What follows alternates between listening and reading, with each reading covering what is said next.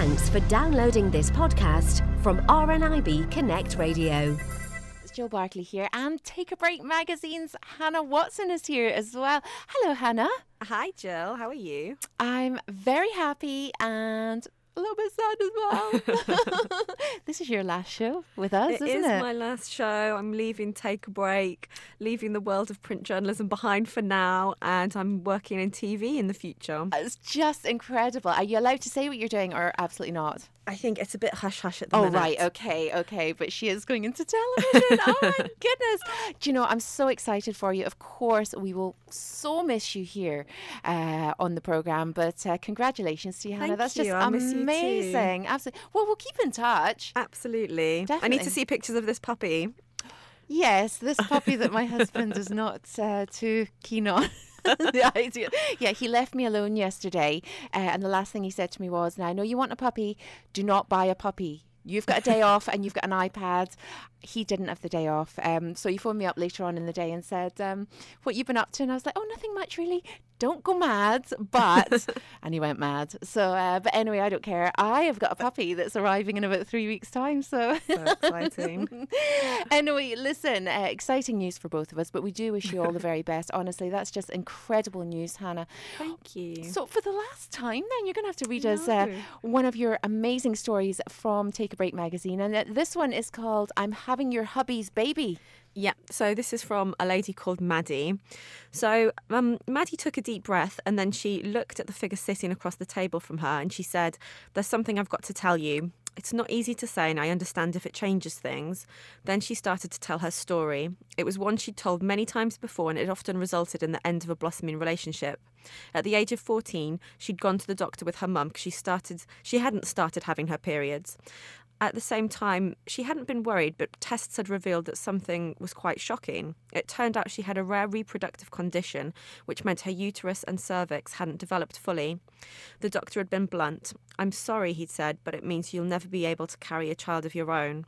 She'd grown up in a large family surrounded by babies, and she'd always wanted to be a mother, but it looked hopeless. Instead of dwelling on it, however, she had pu- pushed it to the back of her mind as she grew up. But when she began dating, she realised it was something she had to talk about, and it wasn't easy. Some boyfriends stopped returning her calls as soon as she told them about it. And now it was her, t- her new partner Tyler's turn to decide what to do. And he surprised her. He said, It's no problem. Pardon, she said, thinking she'd misheard him. I just want to be with you, Maddie, he said. I don't care about anything else. She felt overjoyed. She'd first met Tyler years before, but it was only recently they'd bumped into each other again and hit it off. She thought he was the one for her, and now she knew for sure. Soon, Tyler proposed. They got busy organising their wedding, but midway through, she started experiencing stomach cramps. She went to the doctor who sent her for tests. Her mum, Megan, came with her to get the results. She held her hand as the doctor explained that there was a large tumour growing on one of her ovaries. Is it cancer? Maddie said. We're not sure, he replied. There was a pause, and then he went on. We can remove it, but if you ever want to have a baby of your own, you might want to harvest your eggs now. Beside her, mum burst, her mum burst into tears, but she couldn't cry. She was too angry at her body for letting her down again. She turned to her mum and said, I'm trying to get married. I don't have time for a tumour. That evening, when Tyler came home from work, she told him about the diagnosis and they talked about what to do next. She'd known for years that she couldn't carry a child because of a child of her own, but they'd never discussed using a surrogate. Suddenly, they had almost no time at all to make some very important decisions, and her head was in such a whirl she didn't know what to think. So she went to see her mum. What should I do? she said. At first, and then she said something astonishing. And at first, she was she was astonished, and she could only gape at her. I know it's bad timing, but I'm serious, her mum said. I'd be happy to carry your baby for you. You'd have my baby, said Maddie. She'd first made the same promise when she'd been diagnosed age 14, but back then she hadn't really taken it seriously. Now she could see that she meant it. Why not? she said. I'm only 47, I'm healthy, I could do it. Maddie didn't know what to say except thank you. Back at home, she told Tyler all about her mum's offer, and his eyes widened in disbelief. Are you kidding? he said. Your mum would have our baby. Maddie nodded. Surrogate is our only hope of having a child of our own, she said, but we might never find one we like and trust. She took Tyler's hand. Mum might be our only hope, she said. They talked all night, and by morning they'd reached a decision. When she told mum she was ecstatic, and just a few weeks later, they all found themselves at a fertility clinic having tests. Mum underwent all sorts of scans, and they all had psychologic t- psychological testing to check they could cope with the emotional strain. The doctors warned them that surrogates often developed a bond with the baby that they found it hard to deal with. You might feel you can't give the baby up once it's been born, Mum was told, but she was adamant. I'm just the oven, Mum said, the deluxe easy bake version. They prepared for the unconventional pregnancy and they told her their two her two younger sisters, McKenna and Merrin. Over dinner at Mum's house, she explained it all to them and they couldn't contain their excitement.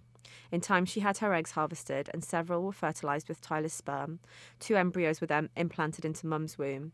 They had to wait 11 days for a blood test to show whether or not Mum was pregnant. It was a tense wait, but Tyler and her had something else to occupy their thoughts. All the time they'd been having fertility treatment, they'd also been planning their wedding, and now it was time for the big event.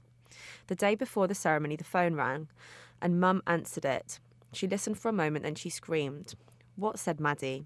We've done it, she said. We're pregnant. Maddie's hands flew to her mouth, and Tyler hugged her. They all burst into tears together.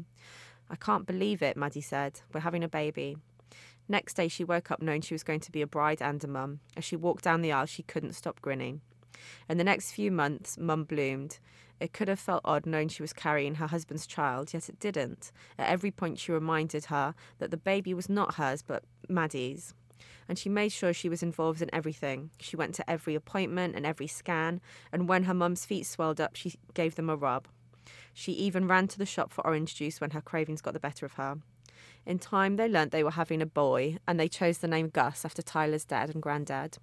Then one evening, when Mum was 35 weeks pregnant, she gave her a call. She said, It's time. They got into the back seat of the car, and she held her hand as her dad drove them to the hospital. Her mum practiced her deep breathing as her contractions took hold, but she didn't complain. Then seven hours later, they arrived after seven hours after they arrived at the hospital, she pushed their baby boy into the world. He was placed into Maddie's arms, and she gazed down in awe. She'd heard new mothers felt an overwhelming rush of love at this moment, and she wondered if she would experience it too, even though she hadn't carried her child. But now she knew. She blinked hard and said, "He's perfect." She carried Gus over to Tyler and said, We made this. He's our little person. Then she kissed her mum on the forehead and said, Thank you. Thank you. It was my pleasure, mum replied. Now they're all back at home and getting used to life as a family. They still have embryos left over if they want a little brother or sister for Gus, but right now he's more than enough for them. And he, in turn, has everything he needs a mum, a dad, and a grandma who does everything you would expect from a granny, plus she express, expressed breast milk. Tyler and her will never be able to thank her mum enough for what she's done, but she takes everything in her stride. Her mum says, Seeing my baby holding her baby is the greatest experience of my life, and Maddie thinks she's an absolute hero. Oh, do you know, it's such a lovely story, isn't it? And and you know, very kind of shocking. You know, I'm trying to imagine. You know, would would my mother have done something like that for me? I have it's to be honest. Huge, huge ask. I have to. I have to admit, I don't think she would have.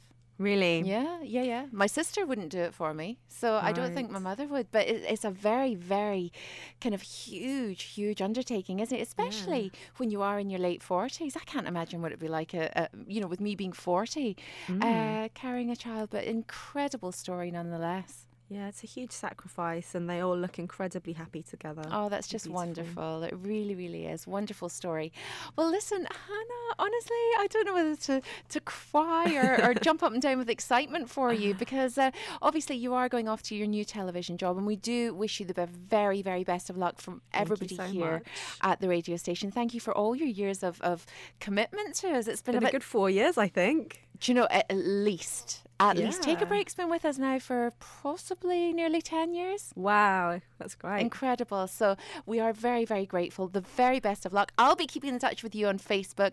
But for the last time, mm-hmm. if anybody wants to get a copy of Take a Break magazine, you can, of course, get it. It's on the shelves now. The new issue will be out on Thursday. But you can also take a look at the fully accessible website. Have you got the address? Yes, it's www.takeabreak.co.uk. Hannah Watson from Take a Break magazine, thank you so much for joining us here on the radio station. Thanks, Joe. For more downloads like these, visit rnibconnectradio.org.uk slash podcasts.